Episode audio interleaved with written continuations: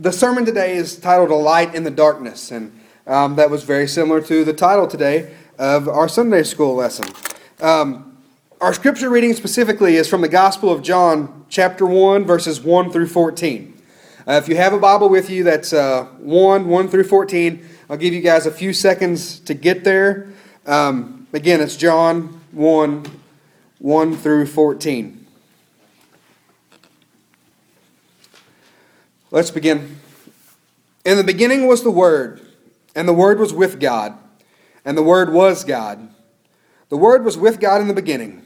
Everything came into being through the Word, and without the Word, nothing came into being. What came into being through the Word was life, and the life was the light for all people. The light shines in the darkness, and the darkness doesn't extinguish the light. A man named John was sent from God. He came as a witness to testify concerning the light, so that through him everyone would believe in the light. He himself was not the light, but his mission was to testify concerning the light. The true light that shines on all people was coming into the world. The light was in the world, and the world came into being through the light. But the world did not recognize the light. The light came to his own people, and his own people didn't welcome him. But those who did welcome him, those who believed in his name, he authorized them to become God's children, born not from blood, nor from human desire or passion, but born from God. The Word became flesh and made his home among us.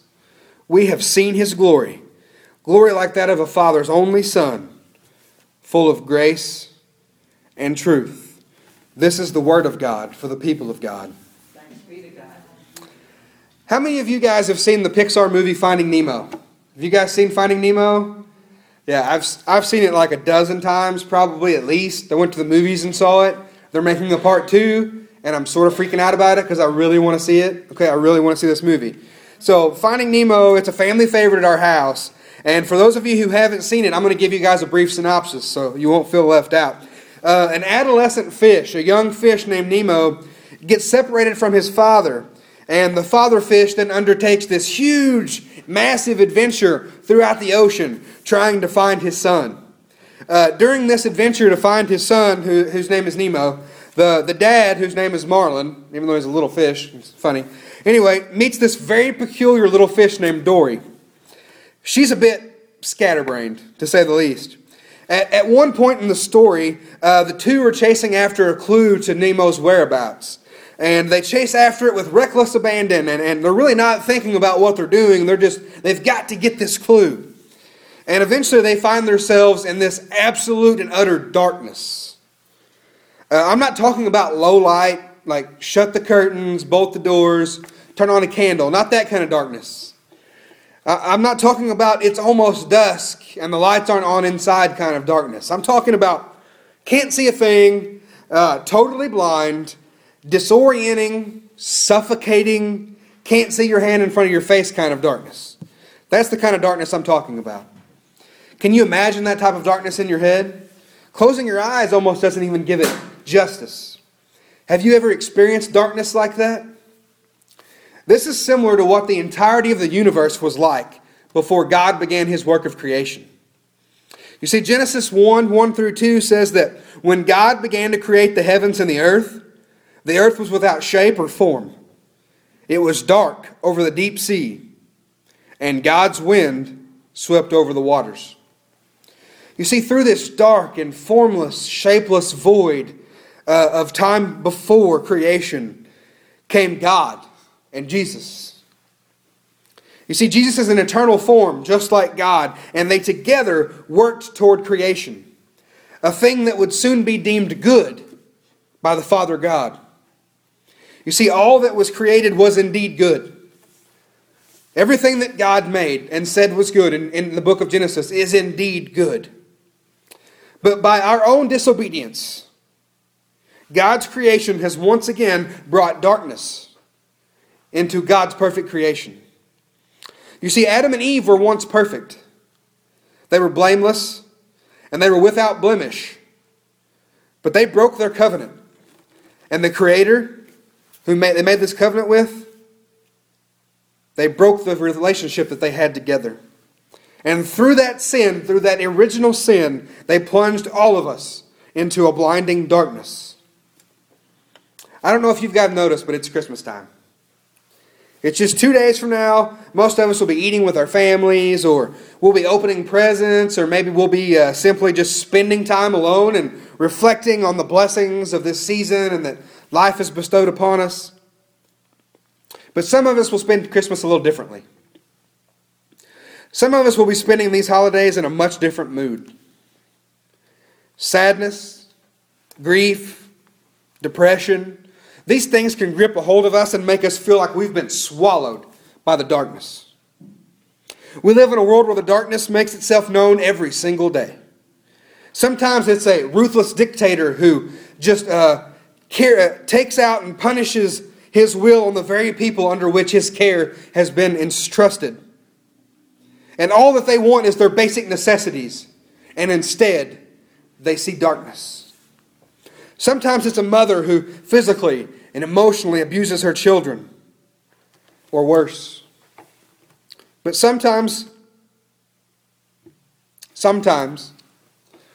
the darkness is a young man with a troubled mind who decides that the world has been the source of all of his troubles. And he decides to take that out on his mother and the occupants of an elementary school. You see, this is the darkness of sin and its cohort evil. This is the darkness that was present when Cain killed Abel. Only one generation, can you imagine that? One generation separated them from perfection in the Garden of Eden and a personal relationship with God. Within one generation, we had murder. This is the darkness that permeates the Old Testament. The scriptures tell of tales of God's people turning away from Him and worshiping other gods. And time again this happens, no matter what the one true God had done for them and how often He had done it. This is the darkness that was there when David lay with Bathsheba, who was another man's wife, and then had her husband killed. This is the darkness that was at work when Herod ordered the murder of all of the male infants in a little town of 1,000 called Bethlehem. And into this world filled with darkness was born a light. A baby born whose birth is announced by a star, a new shining light in the sky. A baby born who once was with God, and then it was said, "Let there be light." And now He has come to earth to be man and to be God and to be the light. Do you remember the situation of our little fish? Marlin and Dory in Finding Nemo. They're plunged into darkness at this time. And into this darkness, off in the distance, it's faint, but unmistakable, there's a light. They're amazed by it. They're in awe of it. They are inexplicably drawn to this light. They're drawn to its beauty and to its wonder. It's the same with us. It's the same with the people of this world. You see, we are called by God and we are drawn to His light. Scripture tells us that those of us who love the darkness hate the light. But that means the opposite must also be true. Those of us who love the light must hate the darkness. You see, God's Son was made in the flesh into the baby Jesus. On the night of Christmas, no, it wasn't on December 25th. We know that. But it was the day of Christ's birth nonetheless. You see, the light was here on earth. The light dwelt among men and it gave us hope. It gave us a chance among this darkness. It gave us salvation. The Christ child gives us a reason not to despair. Darkness is nothing new. It has not grown. It is not winning the battle with the light. It cannot be ignored, however, and it can't be legislated or debated out of existence. But it can be overcome.